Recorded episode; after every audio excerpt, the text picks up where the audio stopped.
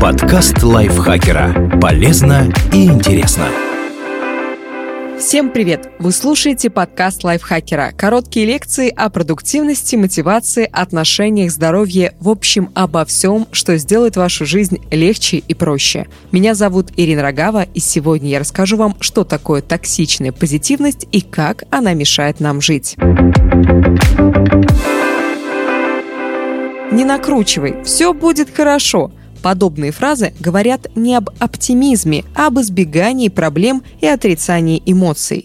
Что такое токсичная позитивность? Призыв мыслить позитивно часто воспринимают неправильно и сводят всю идею к шаблонным лозунгам. Ничего ужасного не случилось. Нужно радоваться, ведь в твоей жизни столько поводов для счастья. Негативные мысли притягивают негативные события, а ты отправь во Вселенную правильный сигнал. Такой подход психологи называют токсичной позитивностью, и ни к чему хорошему он не приводит. При этом настоящее позитивное мышление действительно приносит пользу, например, снижает тревожность, помогает поверить в себя и освоить новые навыки, уменьшает риск развития сердечно-сосудистых заболеваний. Поэтому стоит отличать один тип позитивности от другого. Как проявляется токсичная позитивность и откуда она берется? Вы можете опознать ее по следующим фразам. При уменьшении масштаба неприятностей. Ну, подумаешь, уволили. Нечего вешать нос. Я быстро найду новую работу. Упрощение ситуации. Просто не беспокойся. Расслабься и думай о хорошем. Отказ от ответственности за все плохое, что случается. Я очень способный, а экзамен не сдал, потому что преподаватель меня не взлюбил. Перекладывание решения проблем на какие-то абстрактные силы. Все как-нибудь устроится, вот увидишь.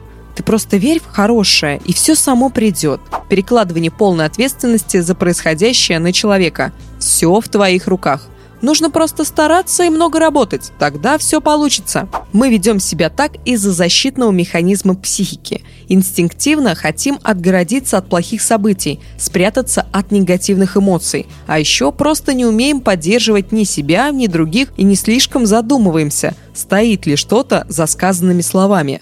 Чему приводит токсичная позитивность? Вы запрещаете себе испытывать эмоции. Такими фразами вы блокируете свои настоящие чувства, заталкиваете поглубже боль, гнев, обиду, тоску и разочарование и подменяете их картонной позитивностью. Бесследно это не проходит. Игнорирование настоящих эмоций заставляет нас чувствовать себя несчастными и ведет к депрессии. Вы обесцениваете чужие чувства и проблемы. Если человек жалуется на что-то, ему хочется, чтобы его услышали, признали его эмоции и посочувствовали. Шаблонные фразы вроде «не думай о плохом», «все обязательно наладится» его по-настоящему не утешат, только вынудят поверить, что собственные переживания и трудности не имеют значения, что его никто не понимает и вообще он какой-то неправильный, раз испытывает столь сильные чувства по такому пустячному поводу. Вы избегаете решения проблемы. Представим ситуацию. Человек прошел собеседование, но на работу его не взяли. Он может проанализировать, почему так получилось, прокачать навыки, которых ему не хватает, пойти учиться. А может махнуть рукой и сказать все к лучшему, я прекрасен, а работодатель просто дурак. Есть вероятность, что кандидат и правда отличный специалист, а его потенциальный начальник поступил не слишком мудро. Но нельзя исключать, что человеку есть куда расти, но из-за подобного отношения к проблеме делать этого он не будет. Вы можете увязнуть в нездоровых отношениях. Это все не со зла, он хороший человек, нужно его простить. У нее самые добрые побуждения, просто характер сложный. Лучше не держать обиду и помириться. Если вам систематически делают больно, позитивное отношение к ситуации, то есть ее игнорирование, может дорого обойтись. Вы будете постоянно прощать обидчиков, идти им навстречу, убеждать себя, что все хорошо, и застрянете в несчастливых отношениях, которые подорвут вашу самооценку и ментальное здоровье.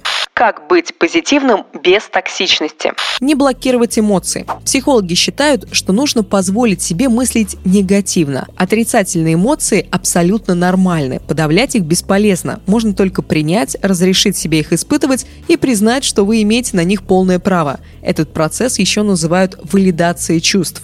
В отношениях с другими людьми этот подход тоже работает. Если вам на что-то жалуются, посочувствуйте человеку, скажите, что ситуация правда неприятная, поэтому неудивительно, что он зол или расстроен. Будьте рядом, предложите помощь, расскажите о своем аналогичном опыте, если он у вас был. Не заставляйте его улыбаться, принудительно искать позитивные моменты там, где он их не видит, и закапывать свои настоящие чувства. Сфокусироваться на действиях. После того, как вы дали волю эмоциям, подумайте, чему вас может научить эта ситуация, какую выгоду вы можете из нее извлечь и что сделать для ее разрешения. Такой подход называют проактивным. Считается, что впервые о нем заговорил австрийский психиатр и бывший узник фашистского концлагеря Виктор Франкл в своей книге «Человек в поисках смысла». А потом идею проактивности подхватили и популяризовали другие психологи, а также коучи и эксперты по продуктивности, например, Стивен Кови. Если человек проактивен, он не скатывается в негатив. Меня не берут на работу, я неудачник, у меня ничего никогда не получается. Но и не прячется за бессмысленной и непродуктивной позитивностью. Ничего, все обязательно наладится. Он признает, что случилось что-то плохое, но берет на себя необходимую ответственность и концентрируется на действиях. Да, меня не взяли, это грустно, но теперь я знаю, чему стоит учиться, чтобы получить работу мечты. В ближайшее время я поищу курсы или стажировку и начну заниматься. Такая позиция поднимает настроение, дает энергию и помогает находить решения даже в самых сложных ситуациях. Спасибо большое, что прослушали этот выпуск. Надеюсь, уверена, он был для вас полезен. Автор текста Ася Плошкина озвучила его я, Ирина Рогава. Не забывайте подписываться на наш подкаст на всех платформах, ставить ему лайки и звездочки, писать комментарии и делиться выпусками со своими друзьями в социальных сетях. На этом я с вами прощаюсь. Пока-пока. Подкаст лайфхакера. Полезно и интересно.